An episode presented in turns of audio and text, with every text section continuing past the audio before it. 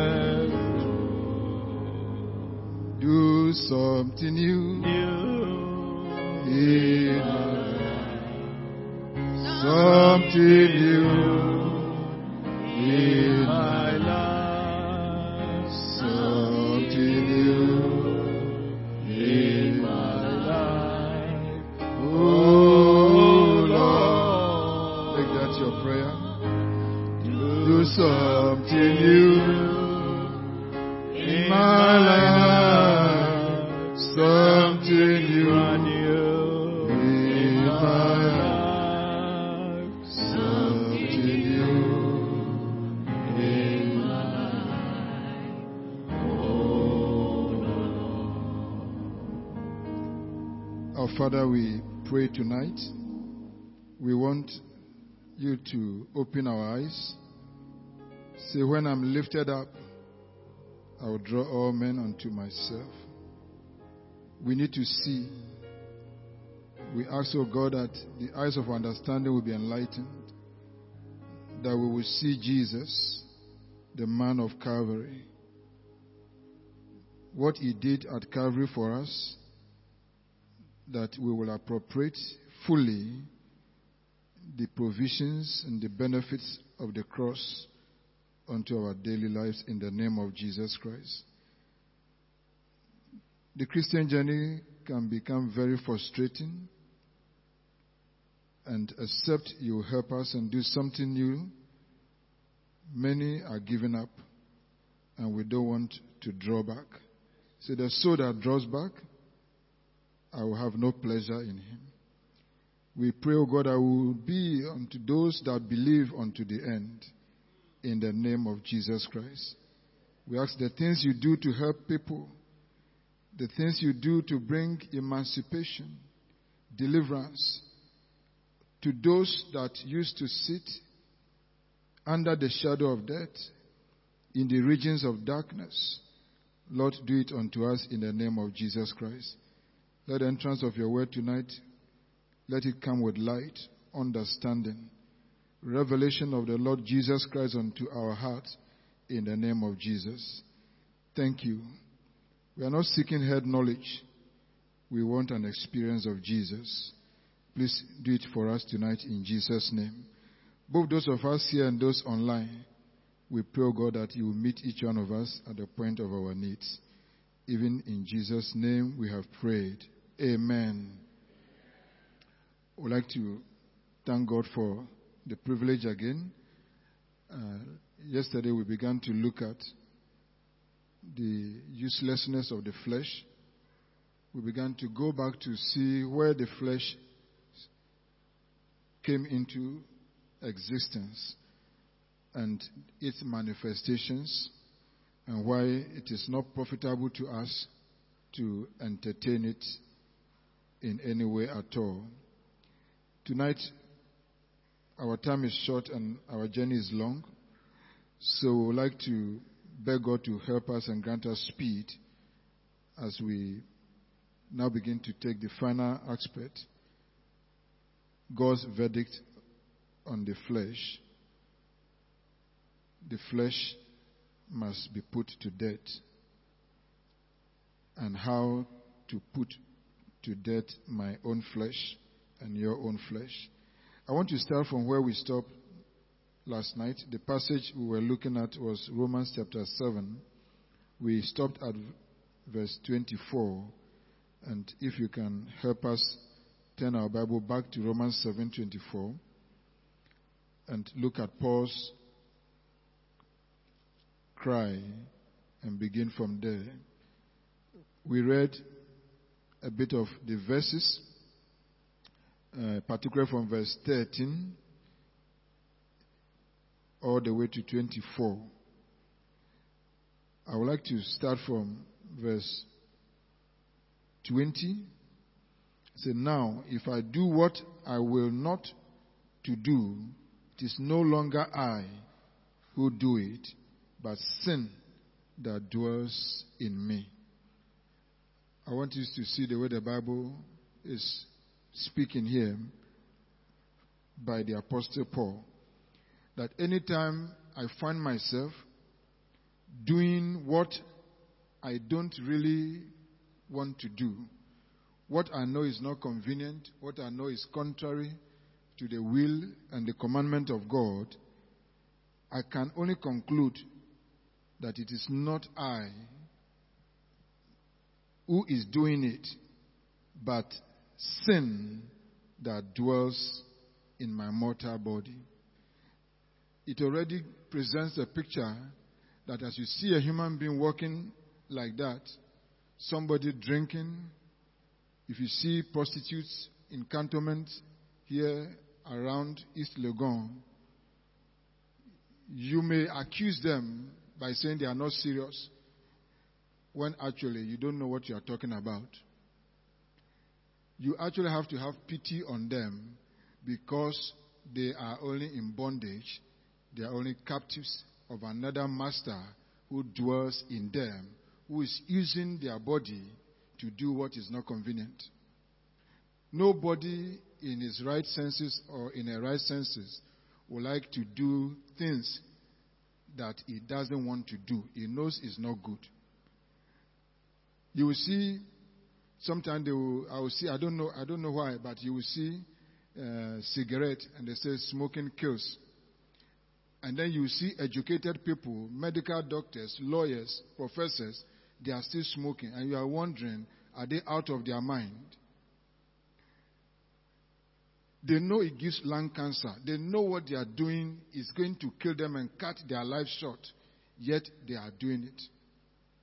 There's nobody who is a homosexual or who claims to be LGBTQ that does not know that it's not convenient, that it's not correct.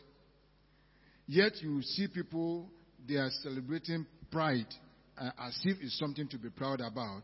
And you may be wondering, why are they so, why are they so stubborn? when actually they are captives.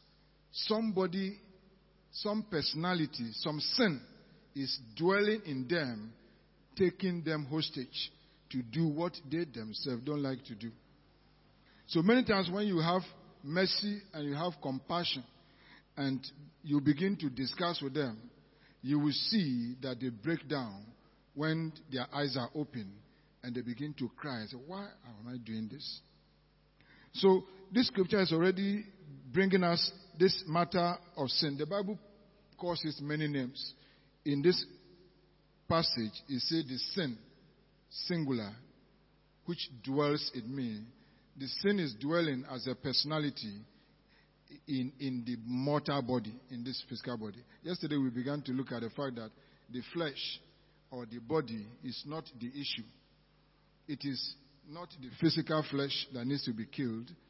It's not the physical body that needs to be punished, but it is the personality of the flesh, of the sin, of the sinful nature, of the Adamic nature, of the life that was inherited through Adam, through disobedience by the fall of man, which Satan brought to replace the original life, the image of God that he created in the beginning. When God created them, he created them in his own image and likeness. But in the course of time, Adam lived to be 120 years and he began to have sons. And his children, whose children we are, Adam's children, we were born in his own image and likeness. So each one of us takes after the image of Adam. So sometimes scripture will, will be saying that who is born of a woman that can be righteous, can be holy. Anyone that is born after Adam actually carries this flesh nature, this sinful nature in his mortal body. Unfortunately, medical science cannot deal with it because even if you go to the surgical theater and they open you up, they will not see this matter we are talking about. And yet is present with us and is alive. And the Apostle Paul was giving us this graphical illustration of what it means to be oppressed by this sin in the mortal body. It can be very frustrating for somebody who wants to, to live for God, who wants to please God, who wants to serve God, who wants to live a holy life, who desires to, to live a life that is worthy of God and to make it to heaven, struggling, not outside the church, inside church, singing in choir, leading, sometimes even as a pastor. This matter affects Paul and affects people in Corinth. In fact, the church in Corinth had this big problem where even inside the church there was immorality going on, and Paul had to address it. There were people that were, somebody was even sleeping with the the mother, isn't it? Uh, the stepmother inside church. You'll be thinking it's deliberate. You'll be thinking this person is, is so is so is, is wicked. Is not thinking properly. No. There's something wrong with the human nature, and only deliverance, only death settle this matter. It cannot be changed. Right from Adam through Noah's time all the way till now, there's no way of changing, reforming this nature. God's conclusion, as we now begin to read further to 24, is that it has to die.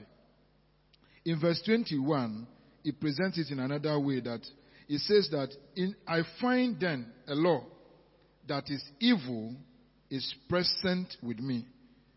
The one who wills to do good. For I delight in the law of God according to my inward man.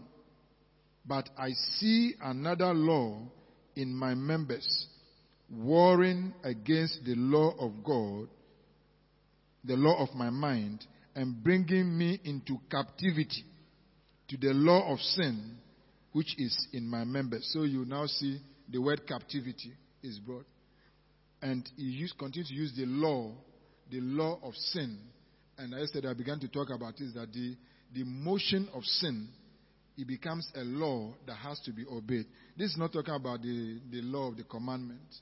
It's talking about the law of gravity that is established, and therefore the law of sin that must be committed by the flesh as a matter of law. There's no way the flesh will be there and you will not sin. It is it's as if when you see somebody who is living in the flesh committing sin, you don't need to ask question. You must also know that that is supposed to be expected because it's a law. Just as you see fish in water and has to swim, you don't ask fish, why are you swimming? Because he has to swim. That's the nature, that's the law that operates. So now he now began to cry, and that's the cry that we will also need to cry tonight. Oh, wretched man that I am. Who would deliver me from this body of death? The, this translation, uh, maybe if we have another translation, but this translation already, Paul says that this life is what? Is wretched. Do we have good news uh, or New Living Translation? Good news or New Living Translation? Okay. So, oh, what, what? Miserable person that I am. So, if you are in that state, your life is actually miserable indeed. It's a pathetic situation for you to be out of control of the things that your body is doing, the things that your eyes are watching, the things that you are saying, the things that are going on in the lust of your body, the lust of the flesh, you have no control over. It's a miserable situation. And your cry is, Who will free me from this life that is dominated by sin and death? That's our question tonight. Who is qualified? Who on earth or in heaven is able to bring an end to this dominion of the flesh in my life? Who is able to bring an end to this captivity and bondage in which I find myself, even as a Christian, as a child of God, to do the things that I really want to do and to put to death the motions and the principles of the flesh in me that keeps me to do the things I don't like to do. That's the, the, the situation that we find ourselves in. And it is going to be our prayer tonight because once Paul raised this question, he, he concluded in verse 25, which Daddy used to pray yesterday, and he said, Thank God. The answer is in Jesus Christ our Lord. So we are going to look at Jesus. What did Jesus do? How did Jesus help us to put an end to this? And one we can see, the first thing we like to do is to see how did Jesus become an answer to this miserable situation of the child of God. And the second is how do we how do we appropriate it? Having seen what Jesus has done, what is my own duty? How do I walk into the liberty of it if Christ had done it 2,000 years ago? It is very important because even though Christ has done something 2,000 years ago, lack of knowledge, lack of understanding, not knowing the truth will still keep you in bondage until the day you encounter the truth. I hope we are we understand. That's that's the situation. It is it is only when the truth sets you free that you can be free indeed. Sometimes somebody can be hungry and actually he thinks he's hungry and there's no food and there's no money. And if somebody has already gone to pay to London restaurant and gone to pay 200 Ghana cedi for lunch for you and you don't know, what will be your condition? You will be miserable and say hungry. And you can be hungry from morning till about 4 p.m. If somebody came or you had a phone call and said, We have been waiting for you, we are about to close. Your lunch has been ready since 12. Sir, what lunch? Ah, Reverend, I, do you know Reverend uh, Dennis? Yes, I said, are you the member of the church? She was traveling. When she got to the airport, she paid for lunch for you, and we are waiting for you to come. What will be your situation? You, you break out of bondage. Immediately, the hunger will go.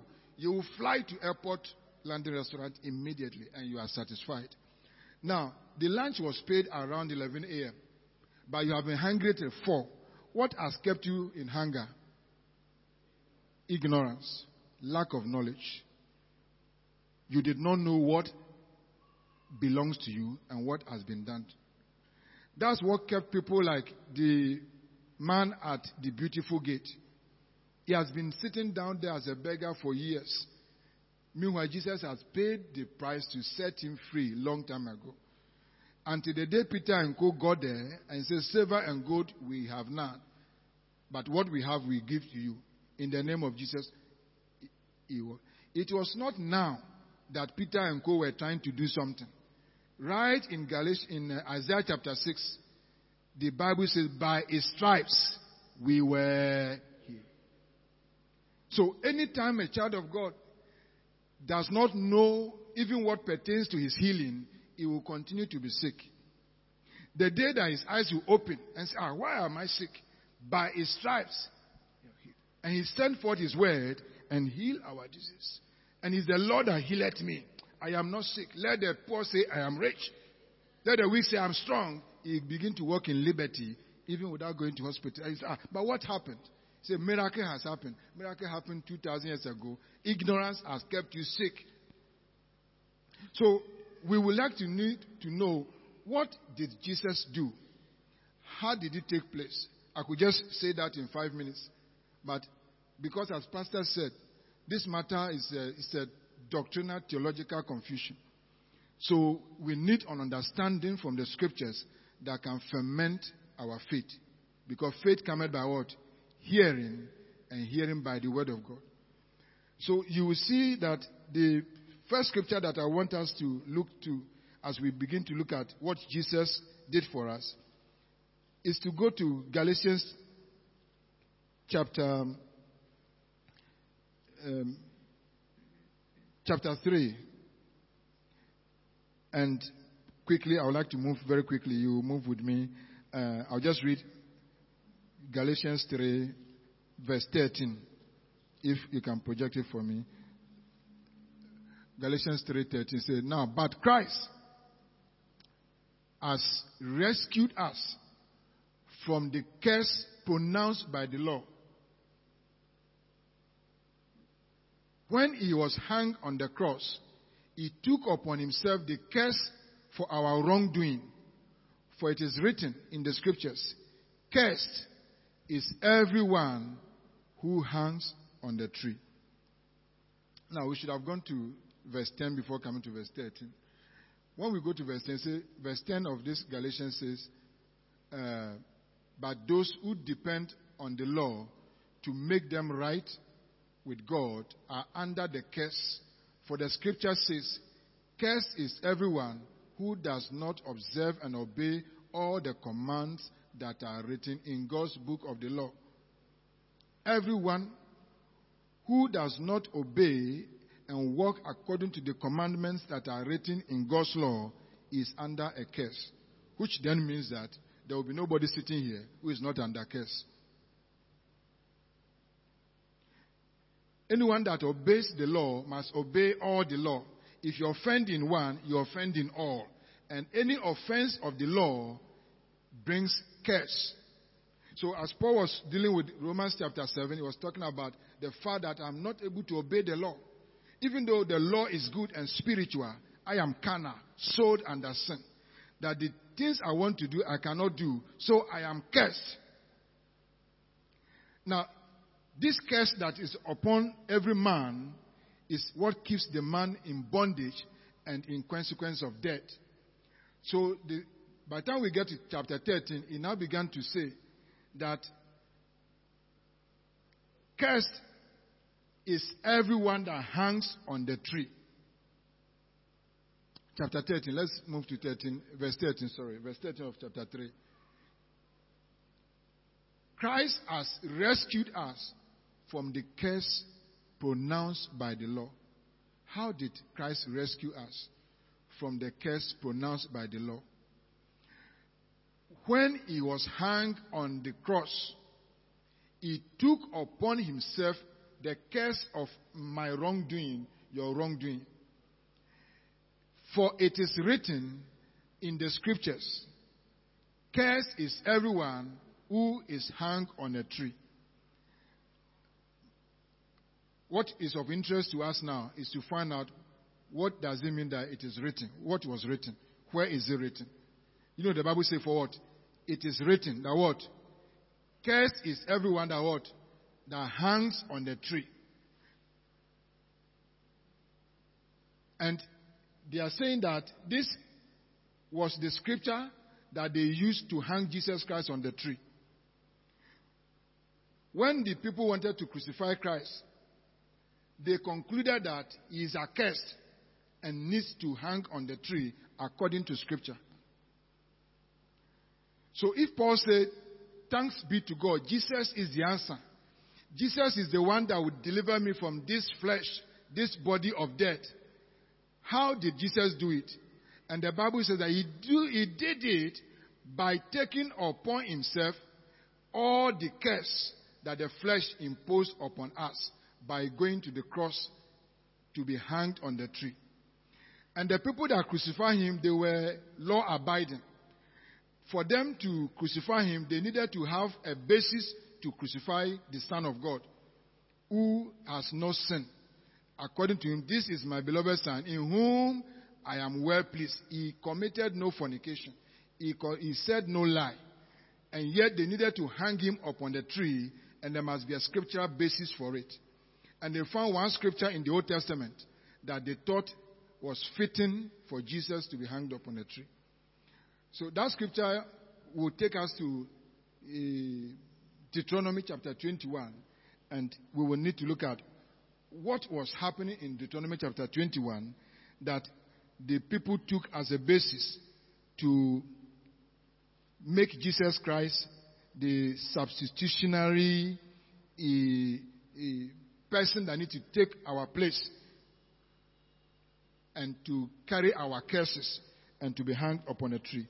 Can we look at, uh, if you're looking at the Bible, I hope it's Deuteronomy 21, verse 18. So, verse 18 is giving us an analogy. It says, Suppose a man has a stubborn and a rebellious son. Suppose who will not obey his father or his mother, even though they discipline him. Let's continue to read. We're reading to. In such a case, the father and the mother must take the son to the elders as they, ho- they hold court at the gate. The parents must say to the elders, This son of ours is stubborn and rebellious and refuses to obey. Is a glutton and a drunkard. Then all the men of his town must stone him to death. In this way, you will purge this evil from among you, and all Israel will hear about it and be what? And be afraid. Verse 22. If someone has committed a crime worthy of death and is executed and hung on a tree, the body must not remain hanging from the tree overnight. He must bury the body that same day. For anyone who is hung is cursed in the sight of God.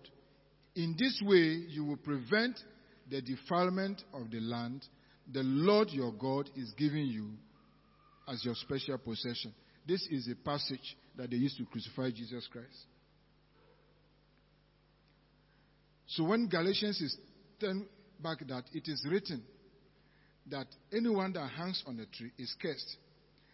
And the Bible says for somebody to be to be hanged on a tree, the whole city, the whole family, the whole community might have sat down to conclude that this person is, is, is not needed to be alive. He has to die. He's a stubborn, rebellious, incorrigible person that no amount of discipline, punishment, rebuke, correction, no imprisonment will reform him. Even the parents of the child have come to a conclusion that this, our son, is better for him to die.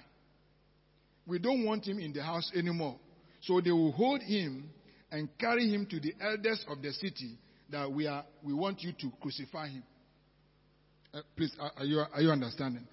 So, for them to crucify Jesus, they concluded that Jesus Christ had become incorrigible, stubborn, rebellious. He was, he could be described as the flesh incarnate. He was corrupt. He was, he was a homosexual. He was fornicator. He was a drunkard, a glutton that cannot be corrected. And the only way to, to deal with him is to crucify him. He must be hanged on the tree. And Paul was saying that this is what Jesus had to do to bring deliverance to us. Thanks be to God. Jesus Christ is what? Has delivered us. So, which is now bringing us on understanding if we now begin to link it together. That so it's, it's possible that Jesus Christ, the Son of God, something happened for him to be able to deliver us and set us free. He had to carry our nature upon himself. I hope you are understanding. That the flesh that is in me, that is in you, that is stubborn, that cannot be corrected, that no matter the fasting, the discipline, the punishment, the resolution you make every year, you see yourself breaking it every time. And you yourself must also conclude that there's nothing you can do to correct the flesh. The only solution is for you to get hold of the flesh. You need to grab the flesh from your from your life. You have to you have to don't allow him to escape. Are you understanding? Okay. Thank you. God bless you. You see the parents of this, what did they do to the child? They held his hand. If they allow him, what you do? He, the, the flesh is very slippery. If you don't hold him tonight, that's how he will escape until maybe another revival time. That's how some boys are very stubborn. Even the day that the father will be so angry and bring a cane, he will just kneel down, put I'm sorry, I won't do it again. He's lying, crocodile tears. As soon as you leave him, he's going back to repeat it. So the parents have tried, say, we have, we have, we have done everything. We know that he cannot be corrected. He must die. So if you also don't get to the point of Romans chapter 7 verse 24, where Paul concluded, Oh, what miserable person I am. Who shall deliver me from the hand of this flesh? It's as if the parents were now crying that we are miserable because of this boy in our lives. Who would deliver us from this boy's hand? Let's hold him. We grab him. He cannot escape. I can imagine the father is holding, the mother is holding, they are carrying him across the street to where the, the elders normally used to sit at the gate. And then they now say, This our son. This my flesh. That's what you will be saying. Eh? This my son. The flesh is actually your own, isn't it? So you will be reporting to the elders at the gate that this my flesh is too stubborn.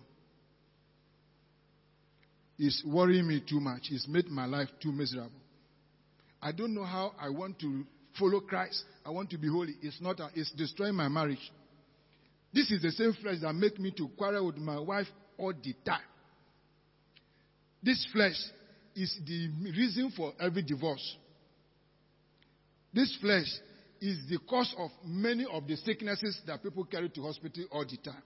It is the cause of all the breakaway of ministry, all the fighting, infighting, outfighting. This flesh is the reason for all the underdevelopment of Ghana and Africa. It's the same flesh that is in, in everywhere. It's corrupt. And you will now hold it and carry him to the elders and say that I want him to be crucified. I want to put him to death, but I cannot do it myself. Nobody can kill his own flesh because we, there are two things we need to look at. There's the one that Jesus must do, and there's the one that we will do.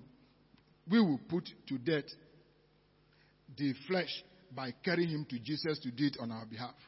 So he hung it to the elders, and the elders will stone him to death. And if they think that he qualifies according to this scripture, they will hang him on a tree outside the gate. That's why they took Jesus outside the camp. And his body must not hang there overnight. He must be buried that same night, as it brings defilement to the whole camp. And that is the scripture that they used to crucify Jesus. So we will now need to find out what happened to Jesus Christ that made the elders to think that is that stubborn is he merits such a punishment. And again, Paul didn't leave us uh, in guessing.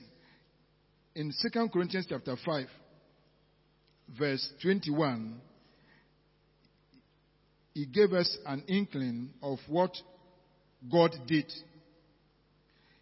In 2 Corinthians chapter 5, verse 21, it says, For God made Christ, who never sinned, to be the offering of our sin. To be the offering for our sin, so that we could be made right with God through Christ. Um, there's one other translation that makes it very graphic. I think it's the Living Bible, Old Living Bible. He said, God took the sinless Christ and poured into him what? Our sin. God took Christ, who was sinless. So already we know that Christ himself is sinless, perfect. God said, This is my beloved Son, in whom I am well pleased.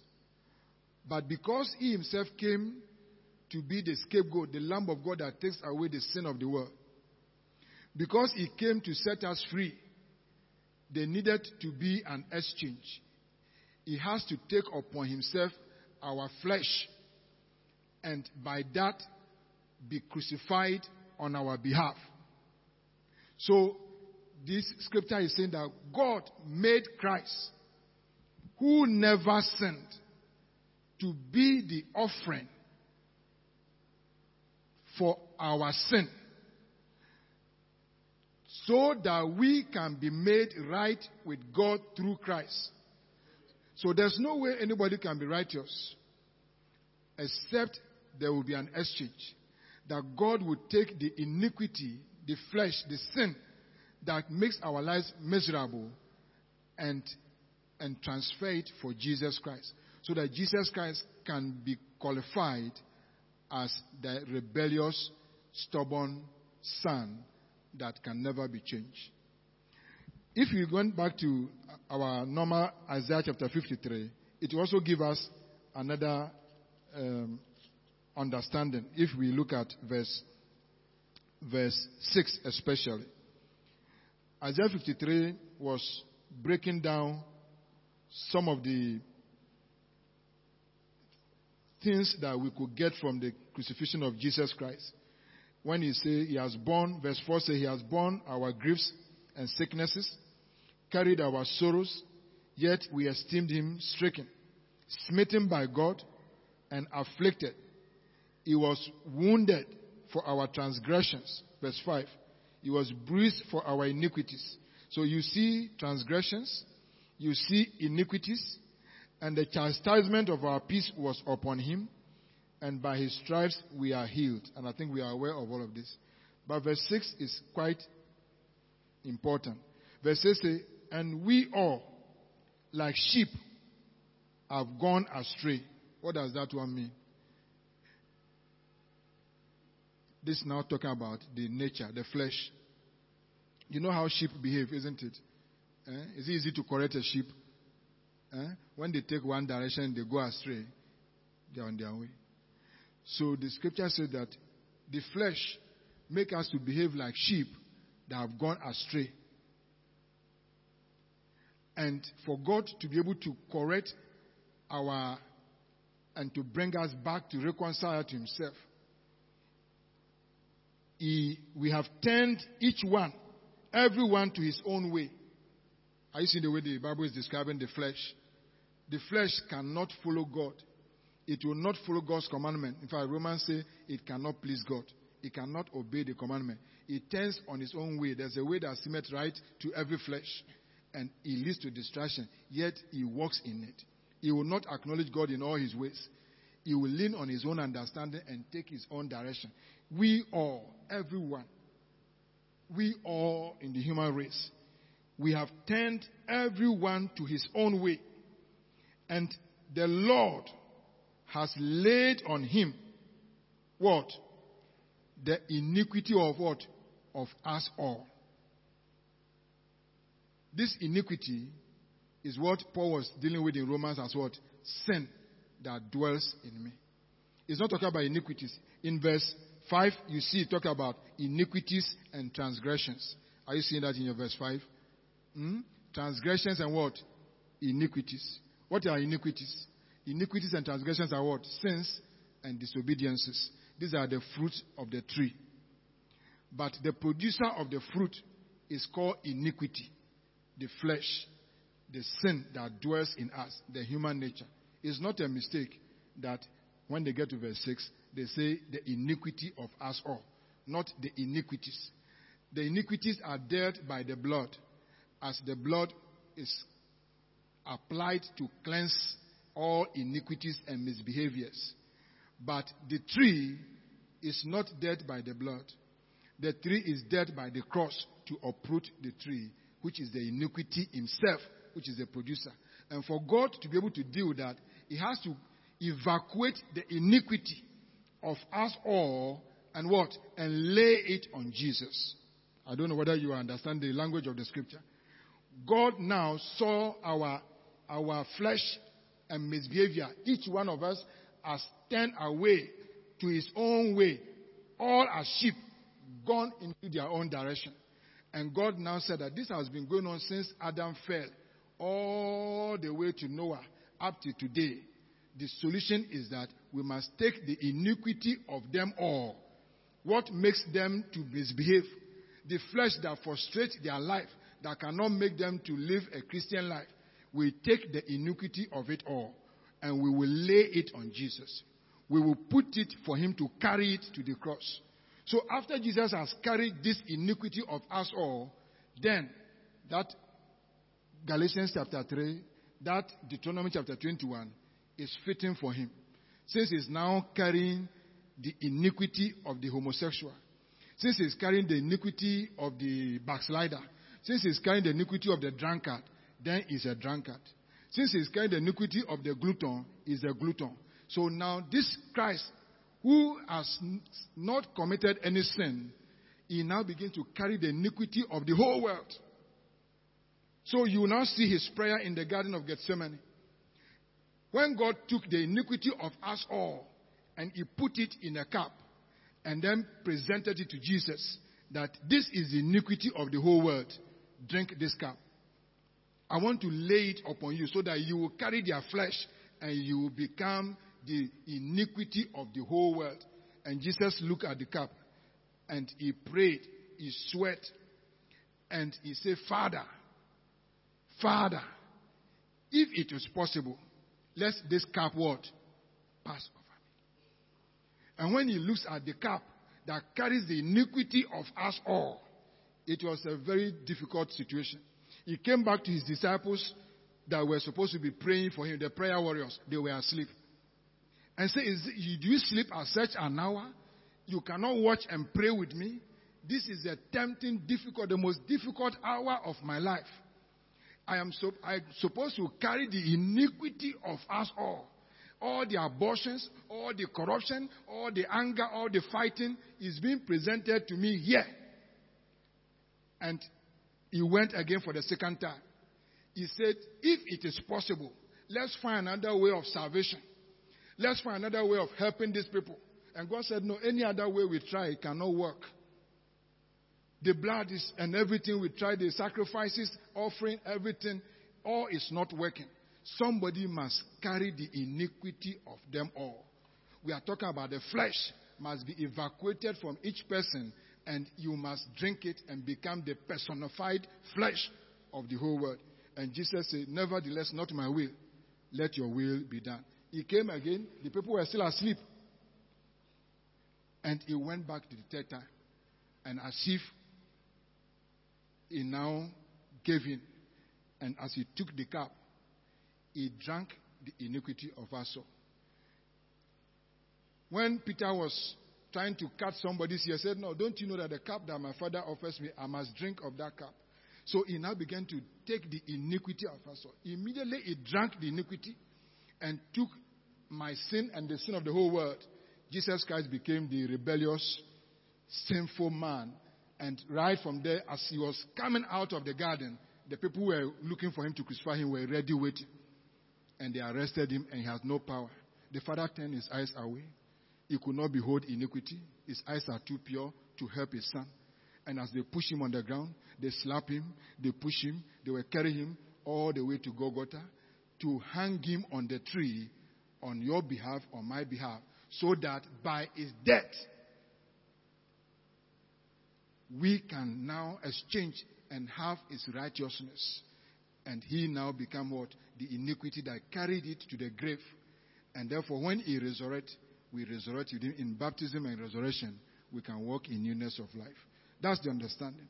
So that's where we need to now try and conclude because that's what Paul was now dealing with in Romans, which I would like us to go back to that Romans. And if you have had some understanding, you, it will make it easy for you now to see how Romans chapter 6, chapter 7, chapter 8 was trying to deal with this. Let me just take chapter 6 and uh, try and conclude for that tonight and use a little time to pray. In Romans 6, it says that, what shall we say then? Shall we continue in sin that grace may abound? Say, certainly not. How shall we, who died to sin, live any longer in it? Or do you not know that as many of us were baptized into Christ, were baptized into his death. Are you seeing the language being used here? It's not talking about water baptism here. It's talking about we, when Christ was going to be crucified, each one of us, our flesh, our old sinful nature, was baptized. The meaning of baptized is what? Was immersed into Christ. We were in Christ when he died. That's basically what it means. Christ would never have died if he was not carrying my flesh. Each one of us, God thought of us before we were even born. And he made a provision, as if I said, Reverend has already paid for your lunch. So we were baptized into him, into his death. So by one man's death, all die. So when Paul is talking in Galatians, he say what? I am crucified with Christ. Nevertheless, I live. You'll be wondering, how did it happen? How was Paul crucified with Christ when he was not there when Christ was even around? Because he knew that the death of Christ, he was baptized into it. God laid our flesh, our iniquity on him. God took the sinless Christ and put upon him the iniquity of us all. And Paul now said that we all are baptized into Christ. Therefore, we were buried with him through baptism into death. This is not water baptism again. That when Jesus was buried, our flesh was baptized into him, dead with him, buried with him, waiting for resurrection. And he said, We were raised also with him when Christ was raised from the dead to the glory of the Father. Even so, we should walk in newness of life. Newness of life, born again life only begins from this understanding. And he now begins to say, For if we have been united together in the likeness of his death, how were we united together in the likeness of his death? Because our flesh was baptized into him. He carried the iniquity of us all. So when he was crucified on the cross, that's when my flesh was crucified. And we also shall in the likeness of his resurrection be, knowing this, that our old man, what is our old man? Uh, other translation will say, verse 6 is, knowing our old man, sometimes what? Our old sinful nature, our flesh is talking about, you know what the old man is, isn't it? The Adamic nature was crucified with him. Is this becoming an understanding? You see how when Jesus was crucified, what happened to your old man? He died with him. That's the only way that scripture in Deuteronomy chapter 21 could be applicable to him. Otherwise, there's no basis for, for crucifying Jesus. He had committed no sin. But because, just like it was happening in the Old Testament, they will bring the scapegoat, and everybody who is a sinner must lay his hands and transfer his sin into the goat, and then the goat is crucified and sacrificed in place of each of the sinners. So God also had to do the same thing by taking Jesus Christ, the Lamb of God that takes away the sin of the world, and transfer unto him the sinful nature of everyone. Not our sins, but the iniquity of us all. That personality of the flesh that make us to be sheep that have gone astray, doing our own thing, laid upon him. So if we know this, so it's knowledge now, which I want you to go out from here. Anytime you refuse to know it, you walk into ignorance. So the word there is what? Knowing this. In my own Bible is what? Is knowing. Is anybody who say we knew this? Eh? So what must we do? We must keep what? Keep knowing it until you die. Anytime your wife provokes you and you are about to insult, you must know this. Anytime you are faced with temptation, what must you do? Know this that my flesh, my old flesh is what? Is dead. If I'm dead to sin, how do I continue to sin anymore? God forbid. Keep knowing that the flesh is what? Is dead. Knowing this, that our old man was crucified with him, and that the body of sin might be what? Done away. What is the body of sin? The flesh must be done away. It's gone. We should no longer what? Be slaves of what? Sin. You should know. No Christian should be a slave of sin anymore because of what Jesus did. But it must come by what? Knowledge. Each one of us must know it. Practical knowing. For we who has died, he who has died has been what? Freed from what? From sin. So how can you be free from the flesh? Except what? Death. The only solution to the flesh is what? It must be put to death. But the debt, it has to be brought to Jesus Christ. And Jesus Christ has to do it. And for he who has died is free from sin. That's how you can live a holy life. Now, if we died with Christ, we believe that we shall also live with him. Knowing that Christ, having been raised from the dead, dies what? No more. Death no longer has what? Dominion over him. Verse 11. Likewise, what must you do? You also, what? Reckon yourself. What does it mean to reckon? Consider yourself as what? To be dead indeed to sin. Consider yourself. When I came to an understanding of this, that's how you apply it to every sin. Every sin, every temptation, every addiction. You can walk up in this knowledge and say that I am dead to alcohol. In fact, if somebody is drinking alcohol now and decide I won't drink anymore, he, he can walk in freedom. That's what I did. If somebody is a homosexual tonight and comes to this revelation and decide that homosexuality, I am dead to homosexuality, it must end tonight. That's, that's how it is. If you're a smoker and say that this smoking has been doing it since uh, JHS, and now that I know that Christ has set me free and my flesh was crucified with him, how should I smoke again? I am dead to smoking. That's the end. There's no, there's no other solution. You put to death smoking in your, out of your members. Every immorality, if you're in an immoral relationship and you say tonight is the end of it, that's it. That's how people walked to the man and say, he has finished. I remember one girl when we preached to her that he went to Tema and met the sugar daddy that was he said, I have met Jesus Christ. Our relationship is finished. The man said, I will kill myself. I said, let him die. The guy was so afraid. He called me. and Said, he said, he want to kill himself. I don't. I said, let him kill himself. He will see that beyond death there is another judgment that you go and stand before the bar of God. He didn't die. He, he fainted. He went to hospital. He came back. And the guy was free. There's no magic about it. Because you need to know it. And once you know it, you walk into that liberty of that knowledge. And then as you continue to read the rest, I will leave you now. But when you come to verse 12, there's something that you need to now do. When you reckon yourself as dead, but alive to God in Christ Jesus, therefore, do not let sin reign in your mortal body. You are the one to let, do not allow it. Despite all this preaching, despite all the pastor will preach every Sunday, if you want to sin, you will sin. If you don't want to sin, you will not. Somebody can be free, somebody can be holy.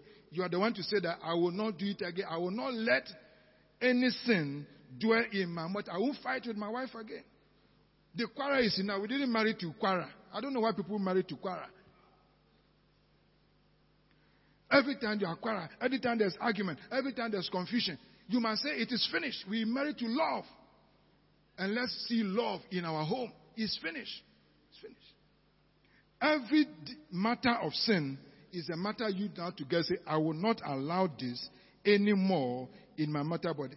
Do not present your members as instruments of unrighteousness to sin. You are the one to say, My members, my hand, you will not steal again. My eye, you won't watch pornography again. When you see, you delete it. My mouth, you will not speak lie. I will not sing a Shatta Wale song. All of you, you are the one to say, I will not. And delete. There's no problem about that. It will delete.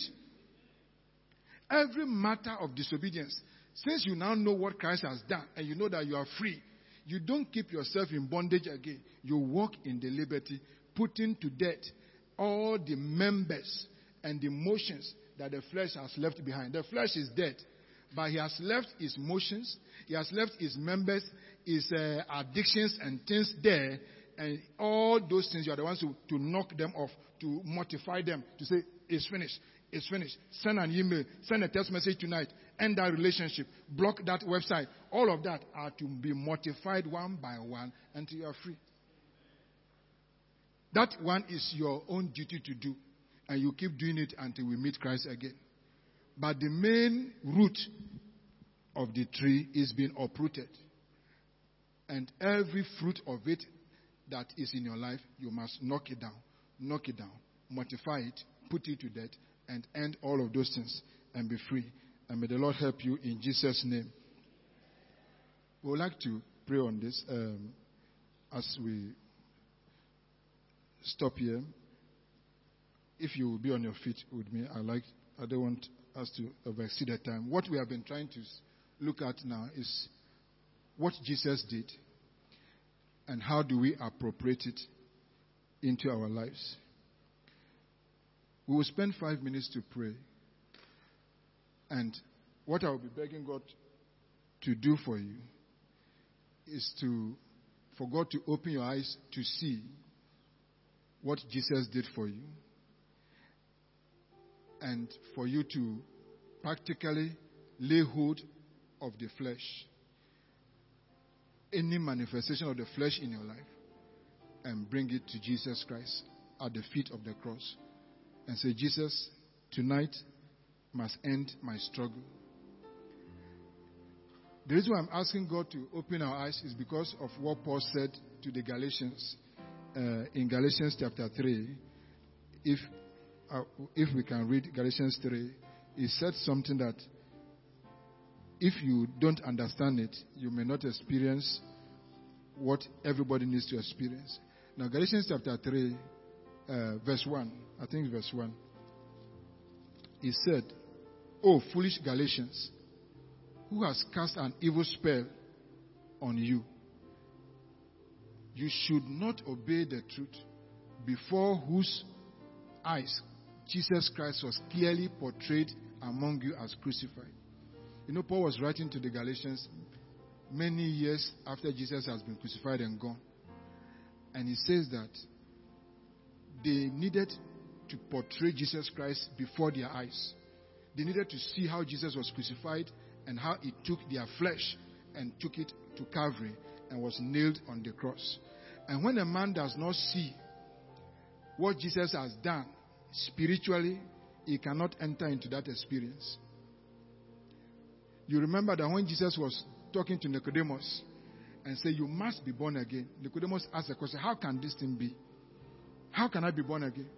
And Jesus said, As Moses lifted up the serpent in the wilderness, so the Son of Man must be lifted up. So that anyone who believes in him shall not perish but have it. And then the question was, How did Moses lift up the serpent? And you know that in the story of in that numbers, the people they fell into sin. Serpent was biting them, they were dying. They cried to God. Moses was interceding, and God said, No problem. I have a solution. I will do a shadow of what we will do in reality in Christ Jesus. Make a bronze serpent, put it on a stick up as a crucified serpent. And anyone who looks onto the serpent that is hanged on the tree, he will not die, he will live. So the people, if you were in the forest, you will see what everybody was trying to do. As the snake was biting them, they were just looking at, looking up. They were just looking up to the serpent that was the bronze serpent. And mysteriously, supernaturally, they lived. Despite the poison, the snakes that bit them, the serpent that hung on the tree was able to take the iniquity and the flesh and the death into himself, and everybody was set free. Anybody that could not have faith to look and doubted, he died in the wilderness. And Jesus is saying that as Moses lifted up the serpent in the wilderness, so the Son of Man must be lifted up. So that anyone who will believe in him by seeing with his own eyes what Jesus did at Calvary for him and believe, he will have eternal life. So when the Bible says that the devil has blinded the eyes of them who do not believe so that they will not see, you know, the light of the gospel of Jesus Christ, it means that people cannot see what Jesus did at Calvary. And you must see. That's why Paul said the Galatians were foolish because people were casting a spell upon them. And if you don't see, you are not likely to believe. So in the two minutes, you just beg God. That's why Holy Ghost, open my eyes to see Jesus. Help me to see the man of Calvary as I bring to you my flesh. Confess your sins to him. Lay hold of the flesh, every manifestation of it. You know how it's manifesting in your life. It may be a little anger. It may be issue of lust. It may be issue of outburst of emotions. It may be issue of addictions of the flesh, loss of the faith, pride of life, any way that is bringing frustration in your life. Say, Lord, as we end our service tonight, I want to be free. I want to see the man of Calvary. I want to present my stubborn flesh. Let him be crucified. Let me experience deliverance. Thank God, Jesus Christ has done it for us at Calvary. Let me walk into that liberty in the name of Jesus Christ. Oh Lord, we thank you tonight. Reveal your Son Jesus Christ to us. Open our eyes to see Jesus, the man of Calvary. Help us, Lord, as we bring to you, O God, our flesh and the passions of the flesh, the sins and its motions in our body. We are tired of it. We pray, O God, that you would deliver us once and for all in the name of Jesus Christ. Lord, we ask, O God, that you meet each one of us at the point of our need. We pray, O God, that the deliverance, the healing that will take place tonight shall be permanent in the mighty name of Jesus Christ. Holy Ghost, do it again in the name of Jesus. For you are glorious, you are worthy to be praised.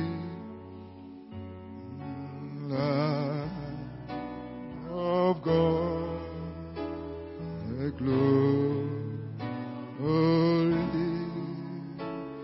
and you. Righteousness forever over the earth.